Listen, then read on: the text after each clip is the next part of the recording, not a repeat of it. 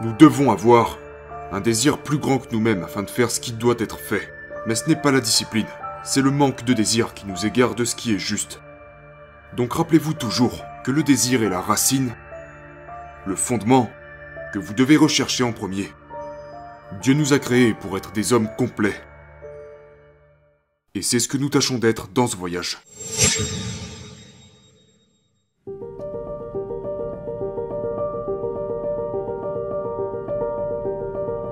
Bonjour mes frères. Euh, je voulais juste partager quelque chose que le Tout-Puissant m'a donné qui m'a libéré de l'autocondamnation. Euh, récemment, un de mes bons amis était très découragé parce qu'il est en surpoids. Et il ne semble pas pouvoir se tenir à un bon régime alimentaire ou à une bonne routine d'entraînement. Et en fait, vous savez, on a tous un peu cette voix dans notre tête qui nous parle de manière négative.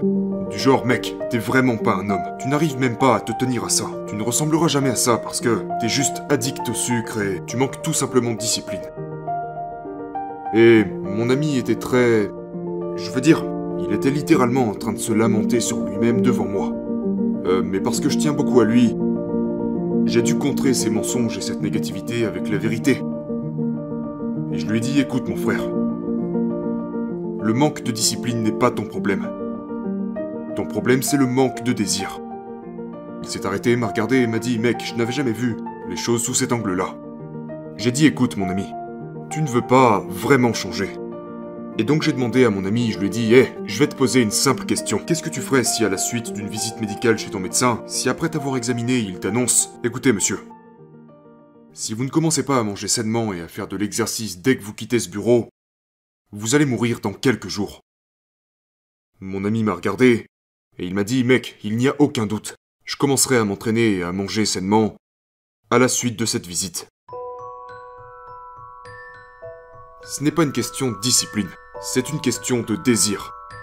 J'aime la façon dont Yehoshua le dit. Il dit Si tu m'aimes, tu conserveras mes commandements.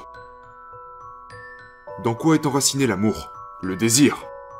Conserver quelque chose ou se tenir à quelque chose ou pratiquer quelque chose est enraciné dans quoi? La discipline.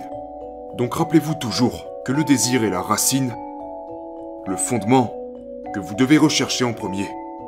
Donc au lieu de vous condamner vous-même, prenez le temps d'identifier l'émotion qui vous empêche de vous prendre en charge. Et c'est ce que j'ai dû faire. J'ai eu beaucoup de traumatismes dans ma vie. Et... Prenons l'entraînement par exemple. J'avais un ami qu'on appelait Big D, une merveilleuse personne. Un physique phénoménal. L'un des hommes les plus forts de la ville mais qui est mort soudainement d'une crise cardiaque à l'âge de 41 ans. Cela avait complètement éteint mon désir de m'entraîner. Mais au début, je pensais juste que je venais de gagner en maturité. Et je commençais à me dire que l'haltérophilie était juste une vanité car dénuée de sens. Que cela ne nous aide pas vraiment de toute façon, que c'est juste le physique. Mais ce n'est pas la vérité. J'étais simplement blessé. Et j'avais mal parce que je voulais juste être avec mon ami. Et c'est là que j'ai réalisé que la motivation est éphémère. Nous devons avoir un désir plus grand que nous-mêmes afin de faire ce qui doit être fait. Mais ce n'est pas la discipline, c'est le manque de désir qui nous égare de ce qui est juste. Et c'est également ce que nous enseignent les saintes écritures. Le péché naît dans le désir.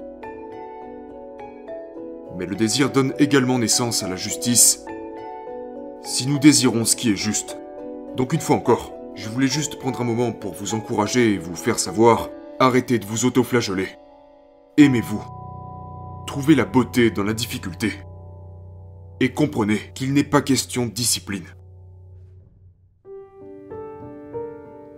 Prenez le temps de méditer. Prenez le temps de faire ça, afin que vous puissiez, afin, afin que ces émotions et ces sentiments cessent de tuer votre désir de faire tout ce que vous devez faire, non seulement pour vivre, mais aussi pour réussir dans la vie.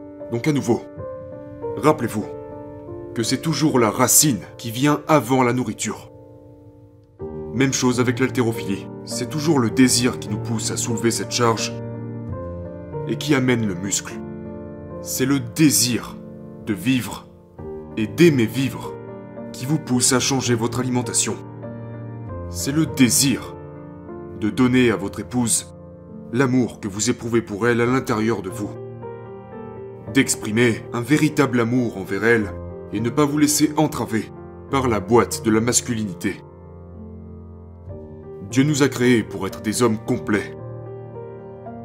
Et c'est ce que nous tâchons d'être dans ce voyage.